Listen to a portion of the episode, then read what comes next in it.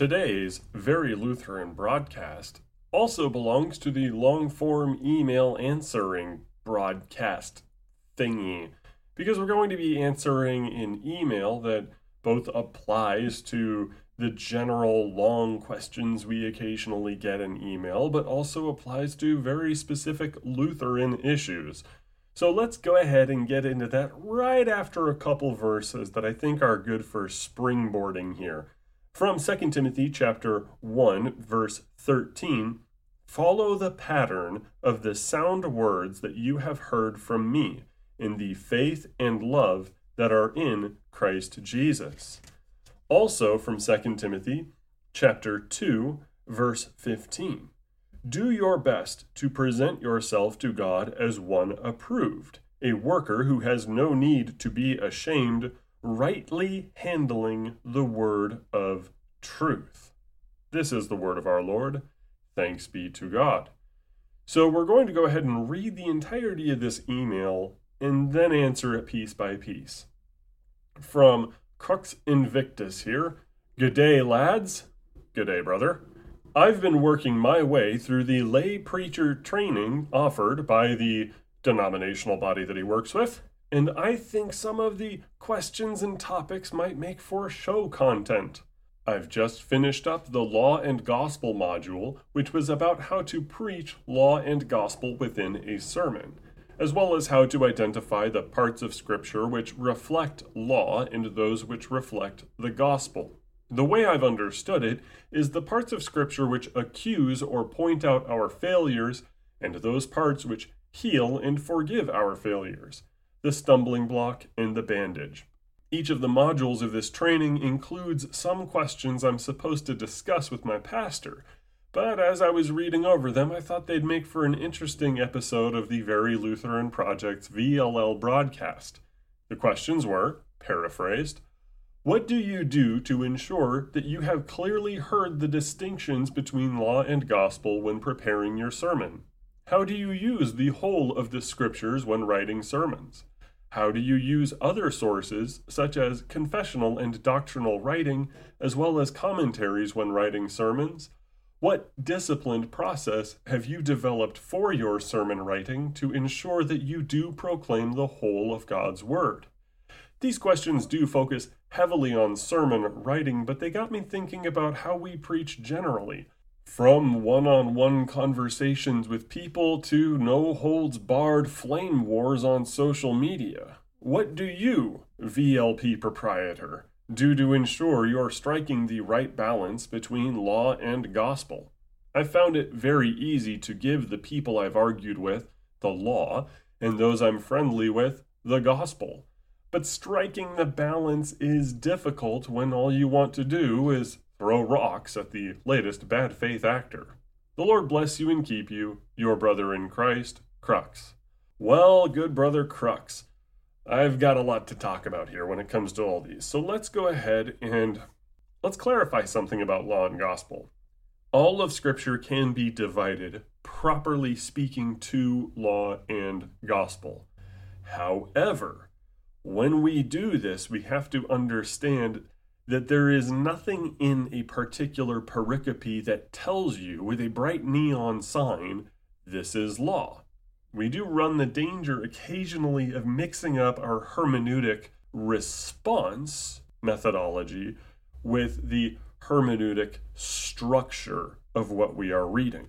For instance, Proverbs chapter 1, starting in verse 8 Hear, my son, your father's instruction, and forsake not your mother's teaching, for they are a graceful garland for your head and pendants for your neck. My son, if sinners entice you, do not consent. If they say, Come with us, let us lie in wait for blood, let us ambush the innocent without reason. Like Sheol, let us swallow them alive, the whole like those who go down to the pit. We shall find all precious goods, we shall fill our houses with plunder. Throw in your lot among us, we will all have one purse. My son, do not walk in the way with them. Hold back your foot from their paths, for their feet run to evil, and they make haste to shed blood. For in vain is a net spread in the sight of any bird. But these men lie in wait for their own blood. They set an ambush for their own lives. Such are the ways of everyone who is greedy for unjust gain. It takes away the life of its possessors. So if we look at that passage here from Proverbs chapter 1, and we are so dead set on a law and gospel dynamic without any other context or understanding of the text, the meaning of this passage in Proverbs is you are bad, you hang out with bad people, you suck. The end. We'll go ahead and just ignore the plain words of Scripture in verses 8 and 9. Hear, my son, your father's instruction, and forsake not your mother's teaching, for they are a graceful garland for your head and pendants for your neck. Meaning there's honor, there's glory in listening to your parents. And here's the first thing I want to tell you skip out of hanging out with these criminals here, avoid doing what is wrong. There's motivation given to us in the text. If you follow this wisdom, which you should do, there is honor there. And by the way, you're going to die if you end up taking the life of a criminal. If you take up a life of criminality, you're going to die. You think you're going to be smart, you think you're going to be rich, but you're going to suffer some serious consequences. That's just the general wisdom of it. The passage itself tells us its purpose here. And how do we know even more about that? It's wisdom. It's Proverbs. Proverbs is trying to give us wisdom on how to live the good life. King Solomon wrote this for our benefit, that we should listen to it and follow these commandments, these suggestions here of holy wisdom. But if I take my understanding of Lutheran distinctives and impose them on the text, such that I can ignore the plain meaning, of the Bible here, and I can ignore what it tells me it means, what it tells me on how to read it, then I'm going to look at this through a bizarro world lens of if you tell me to do anything, you just want me to feel bad. That's it. Lutherans so often fall into this trap of hyper focusing on the second use of the law, such to the point where we miss out what the Bible is actually saying to us what it's actually saying for our benefit. It's really weird, and, and obviously we can blame guys like Gerhard Forde and stuff like that for it. But if you actually pay attention to what the text is saying, you will have a broader understanding of the law when it is preached to you from the text. You will have a broader understanding of what you're supposed to write down for your homily. It's important to mention this before getting into the answers for your specific question, those bullet points you sent me, brother, because at the end of the day, if we end up being so reductionist in our theology that every single sermon sounds the same according to the same exact pattern, we're not good pastors. We're not doing our job. We are not rightly handling the word of truth, and we are screwing up. We are failures that are dishonoring Christ and stepping all over the word and the Holy Spirit will flee from us as we end up destroying our ministries. Preaching is serious business. We have to keep that in mind. If you understand that the Bible speaks to you before the Lutheran confessions, this will make your job a lot easier. You will be a more dynamic preacher. You will preach well. Now, that said, yes, law and gospel, these need to be preached. That's what a sermon is if you just look at a piece of the scriptures and talk about what it says for an hour, then that they call it expository preaching out in Baptist land, but it's not. It's just a Bible study session that you said in front of a pulpit. It's not really a sermon. And people can say, "Oh, well, well the difference between expository preaching and Sunday school is you apply it to people's lives." Okay, but you're still not actually preaching. You're just having Sunday school and then you're trying to tell people to do stuff because of it. Even when you're in like First Kings and just explaining an event that happened, there, there's this really, really weird tack that I learned when I first was taking homiletics in Bible school here. That said, we have to go to the text first. Then we start looking at law and gospel. So, your first question what do you do to ensure that you have clearly heard the distinctions between law and gospel when preparing your sermon? My answer to that is to let the text preach to you before you preach on the text. Going back to 2 Timothy chapter 2 verse 15, let's look at the order of what St. Paul says to St. Timothy. Do your best to present yourself to God as one approved. 1. A worker who has no need to be ashamed. 2. Rightly handling the word of truth. 3. So before you get to rightly handling the word, you must present yourself to God as one approved, a worker who has no need to be ashamed.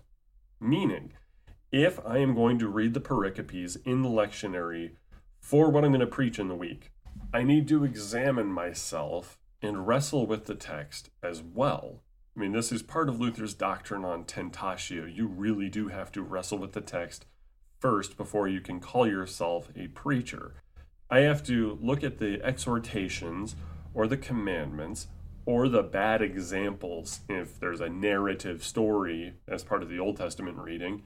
And I have to look at myself and go, okay, there's law here. How is there law? Let me see what kind of law presentation is given. Is this a condemnation of sin like you would find in Jeremiah? Well, then I need to repent of my sins.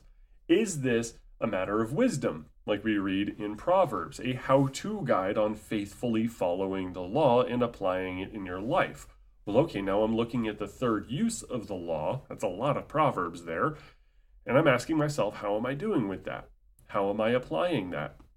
I need to apply it to myself first as I examine its meaning. So, of course, you do your exegetical work, you find out what the text is truly saying, you do your interpretation, and then you apply it to yourself and you go, hmm, Okay, am I one approved by God? Well, chances are no, so I should be repenting of this sin. Am I a worker? Am I trying to obey what God wants me to do? Obviously, if it's something in Leviticus where we read from the ceremonial law, I'm not going to be able to go do a sacrifice or anything like that, but I can ask myself, am I keeping myself holy? And I'm going to apply this and go, okay, first I'm going to have to repent of a sin. I, I'm just going to have to do that. The second use of the law is going to hit me first. And I should pay attention to what way the second use of the law is hitting me. How is the law beating me up? Then I should look at how am I doing as a worker who has no need to be ashamed? We'll get to the shame part here. Am I a worker? Am I doing it? Well, I better be doing it. I don't want to be ashamed. But further, about the whole has no need to be ashamed thing. The good flip side of this is when there is gospel in the passages, I'm preached to first. I'm hearing the good news before anybody in the congregation, before anybody listening to the Very Lutheran Project's sermons. I am hearing the good news before any of them. So, if St. Paul is calling us to this kind of introspection here before we rightly handle the word of truth, and by that, by handling the word of truth, that's talking about preaching it, proclaiming it, writing down your sermon. That's how you're handling it. Before that point, you're just studying the word when it comes to a sermon. You're studying it, you're listening to what God's word is saying to you, you're applying it to yourself and trying to put it into practice, and you're rejoicing in the gospel, in the cleansing light of Christ, who has forgiven us of our sins chances are I might have to go to confession too. But then, then I go about the work of handling the word of truth in the crafting of a sermon. Now, somebody is going to raise the alarm bell. They're the watchmen, and they're going to say to me, That's enthusiasm, quote unquote. Pastor, I knew you were a fake, a phony. You are being. Uh, subjective. Oh, I hate that word so much. Subjectivity in how you handle the Word of God. Oh my gosh, why don't you just go be a charismatic?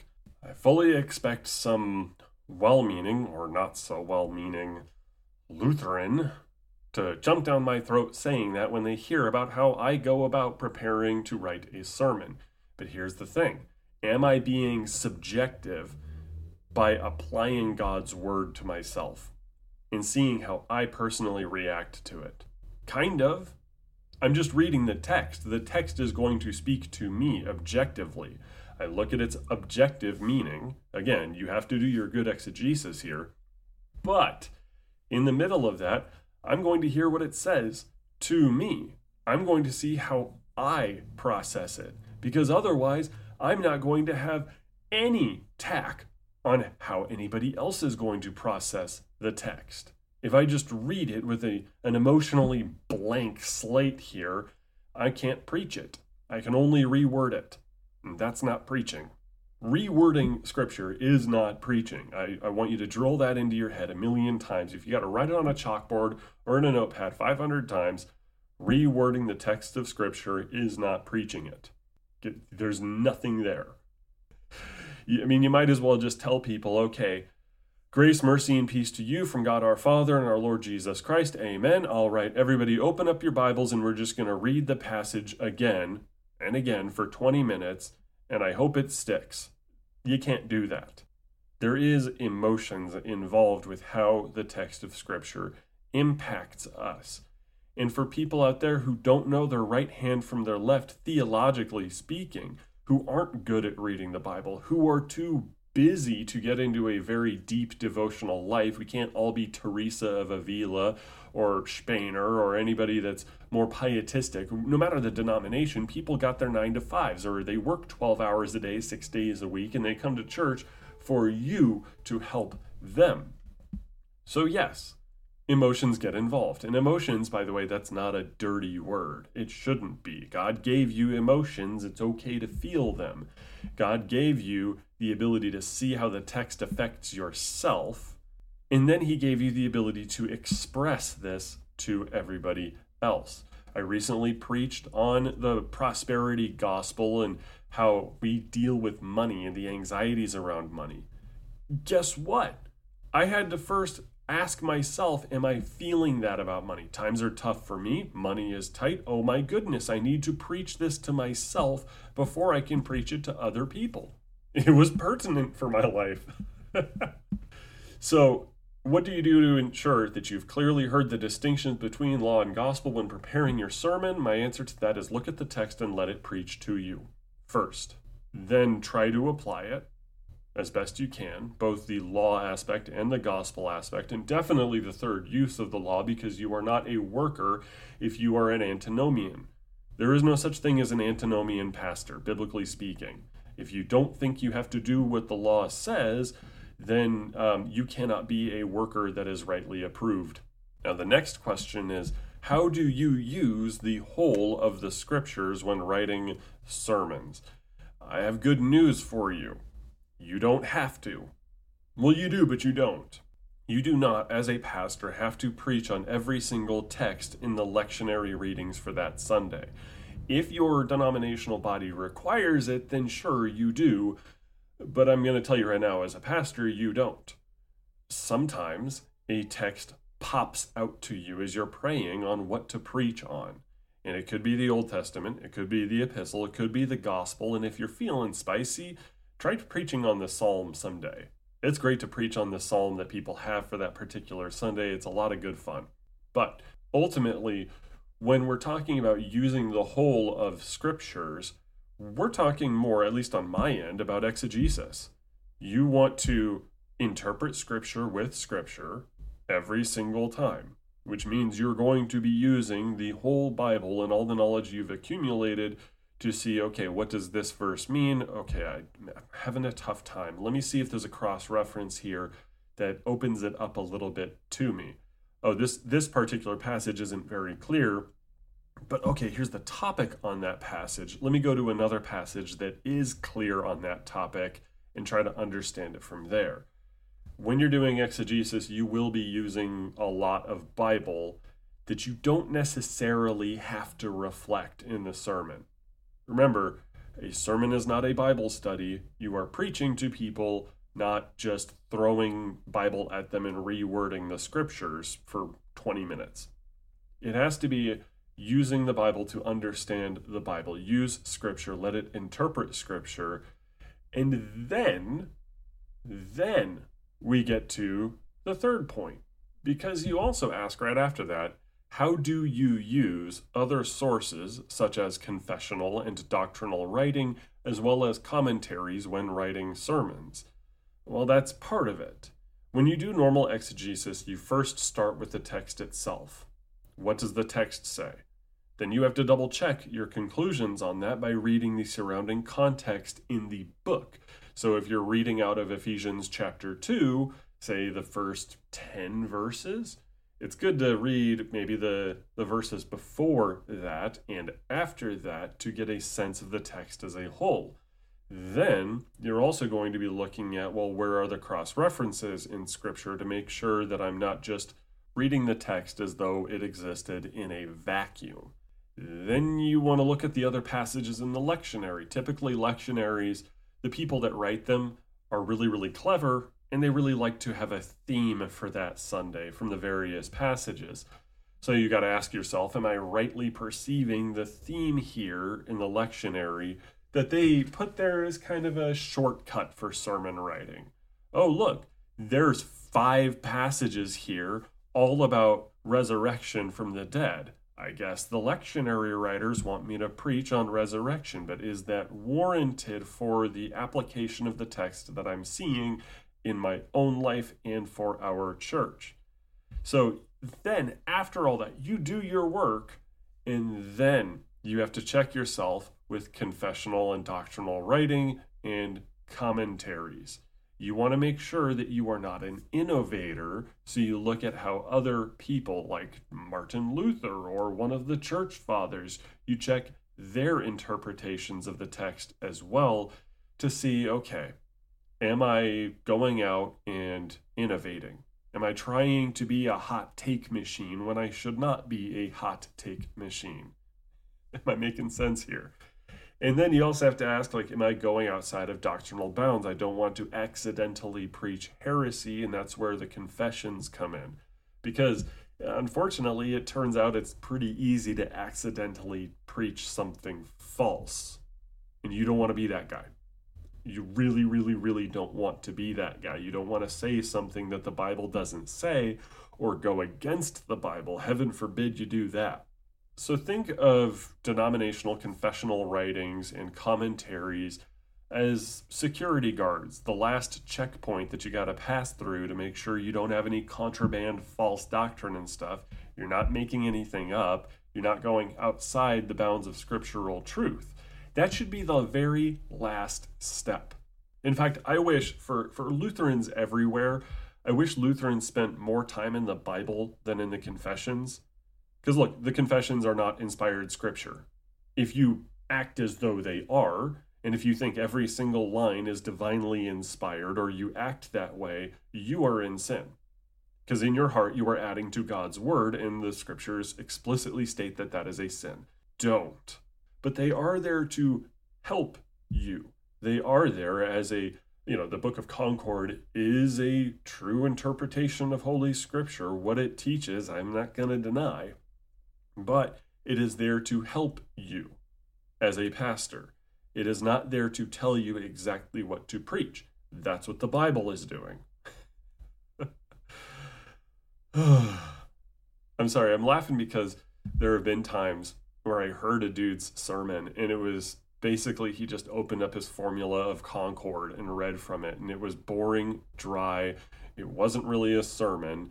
It, it wasn't even really law and gospel, let alone any sort of impactful homily for people. It was a pathetic excuse for a sermon from a pastor who knew better and should have done better, but I suspect that he just didn't have the time to really get a full transcript out. Now, your last point here says, What disciplined process have you developed for your sermon writing to ensure that you proclaim the whole of God's Word? Now, again, because I have a different opinion than some guys, some guys and some Lutheran pastors will say, you need to find the unifying theme between all the lectionary readings and preach on that. Now, I'm going to say when it comes to the whole of God's Word, it is the true and accurate message of the pericope I'm preaching on. I have to get it right. 100%. You have to be very careful when handling God's word, or you have failed in that instance at being a minister under the Lord Jesus Christ. So you do your exegesis, you find out what the text says, you apply it to yourself, you go through all of it, And when you see where the law is, you see where the gospel is, you do that. You do that for yourself so you can relate intimately with what the Bible is saying and how we properly respond to it. Then you go back, you do more exegesis, you do your cross references, you go to the church fathers or whatever commentaries you have, especially Luther. I'm very partial to Luther and how he read scripture. You make sure that you're not coming up with something new. If you did get it wrong, you start all over again. And you keep doing this until you have the message. Now, sometimes this can end up being a very short process. Some passages of scripture are so on the nose that it is easy to go through this process. It could take maybe six hours tops. But other ones are going to be really hard and really hard. It could be very, very difficult to come up with a real sermon when everything feels obtuse or just oblique. You have no idea what to preach on. And then you go through the whole process, you write up a sermon, you read it, and you're like, wow, this is garbage. I wrote total and absolute dog poop here. I got to redo this. And suddenly, what would normally take you six to 10 hours to write up is now taking you 40 hours. It happens. Don't be too hard on yourself. Don't tell yourself you're a bad pastor or a bad preacher just because it takes forever. And sometimes God has us really wrestle with the text like that. He really wants that because you get to experience these scriptures first before your congregation does. And maybe they're cheeky. If you're on the one year lectionary, maybe they're starting to read into it first. But you're getting paid to do this. This is your job. This is what you have to go through all week. And they don't have that kind of time nor the resources for it. And chances are, because they haven't been going through seminary or Bible college, they don't know the first step here. Then, after I've gone through all of this, then it's time to proofread. And in the process of proofreading, you got to make sure that you have an actual message. Yes, law is good. Yes, gospel is good. Third use of the law. Yes, all three of these are parts of the sermon as you preach, and in that order, properly speaking. But that said, the issue that a lot of guys come up with is they think they can shotgun blast it, scatter shot every little point and thing that comes into their head as they're writing their sermon, and there's no unifying message. Their thought is there's something here for everybody. But that doesn't really work. Not everybody is going to be able to see every little thread here. They're not going to see a unifying message if you do this scatter shot thing if there's a baby Christian in that congregation, you need to make sure your sermon is simple enough to appeal to them, to get that message to them, but also has enough understanding of high theology so that the brain on the stick elder out there who comes to church every day with his copies of Pieper under his armpit. You know, that guy out there who's like, yes, why, yes, I do happen to have bondage of the will in my jacket pocket. Let's so let's see how you preach today, Pastor. You got to have something there for everybody in a unified message that everybody understands. So that's the what you might call a disciplined process that I do every week for preaching. And again, sometimes it's real easy, sometimes it's really hard, sometimes you have to stay up a bit at night because you have no clue how you are going to get all of this done while you have other stuff to write, record, study, people to visit, shut ins to give communion to, and everything else. But the sermon has to be preached on Sunday. Now, can you have it without a full manuscript? Sure, you can have it with bullet points if you're good at improvising, but I would caution you that at the end of the day, if you're a brand new pastor, write a manuscript and stick with it. It really does require skill and experience in getting used to preaching and being able to read a manuscript and look up from it and remember the general tack of what you were going to say before you go about the business of improvising and just having some bullet points on a piece of paper. Every now and then I have to, and even I don't like it. I like getting a manuscript together and sticking with it. Now, the last thing, um, law and gospel in our everyday interactions is a minefield. People have this idea in their heads that if somebody's bad, if I say that they are bad, then I give them the law. I'm a total jerk to them and I just yell at them, and that is all that I do. That's not biblical. It really isn't. And honestly, Lutherans that engage in that sort of thing and only go about spitting out the law because everybody's a an unrepentant sinner in their eyes, they are in danger of getting into the lordship salvation heresy. Because it is very easy to think these people are impenitent Therefore, they don't deserve to hear the gospel, ever. Really? So you're saying that somebody has to kneel before you and beg for your mercy before you are willing to share the gospel with them? Really? Can you judge everybody's heart like that? Are you really willing to say they're saved by their works in this way? Is that how the prophets preached? Oh, sure, the prophets were all about preaching the law, but let's look here from Hosea chapter 14, last chapter of Hosea. Return, O Israel, to the Lord your God, for you have stumbled because of your iniquity. Take with you words and return to the Lord. Say to him, Take away all iniquity, accept what is good, and we will pay with bulls the vows of our lips.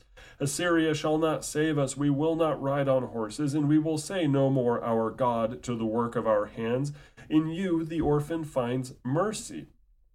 Okay, there's a bit of law there tells you what to do. Hey, this is how you should be repenting. You need to turn to the Lord your God.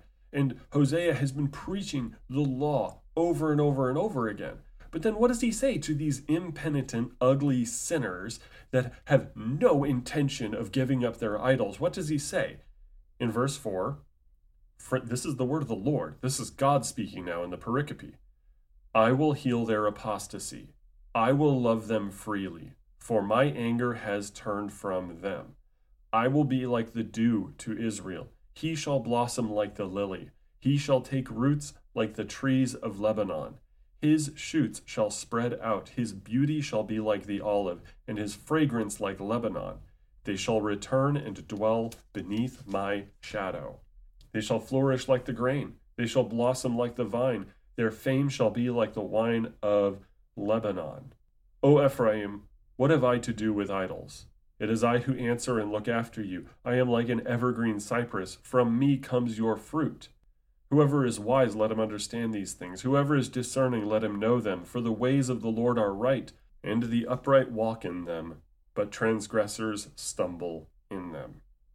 Here is Hosea in one chapter, Hosea chapter 14, giving us law, gospel, and third use. And this was him preaching, giving this message to northern Israelites who had no intention whatsoever of repenting. None. And he is giving them promise and hope after telling them, this terrible stuff's going to happen to you for not repenting. Turn back. Turn back. Now, here is the law of God. Turn back to the Lord your God. And they hear that, and then he gives them the promise. Here is the good that will come upon your obedience. Oh my goodness. Hey, you know what? You don't even deserve it. Just trust in the Lord here. He can save you. Here is Hosea preaching the gospel to people who don't deserve it. Now, I know there are many well meaning Lutherans who would go, That's throwing pearls before swine! Oh my gosh, Hosea! But when you think about your interpersonal interactions, the problem is, is that you do not know the hearts of your hearers entirely. You do not read minds. You are not the omniscient God who can see everything. So law and gospel have to come into play at all times.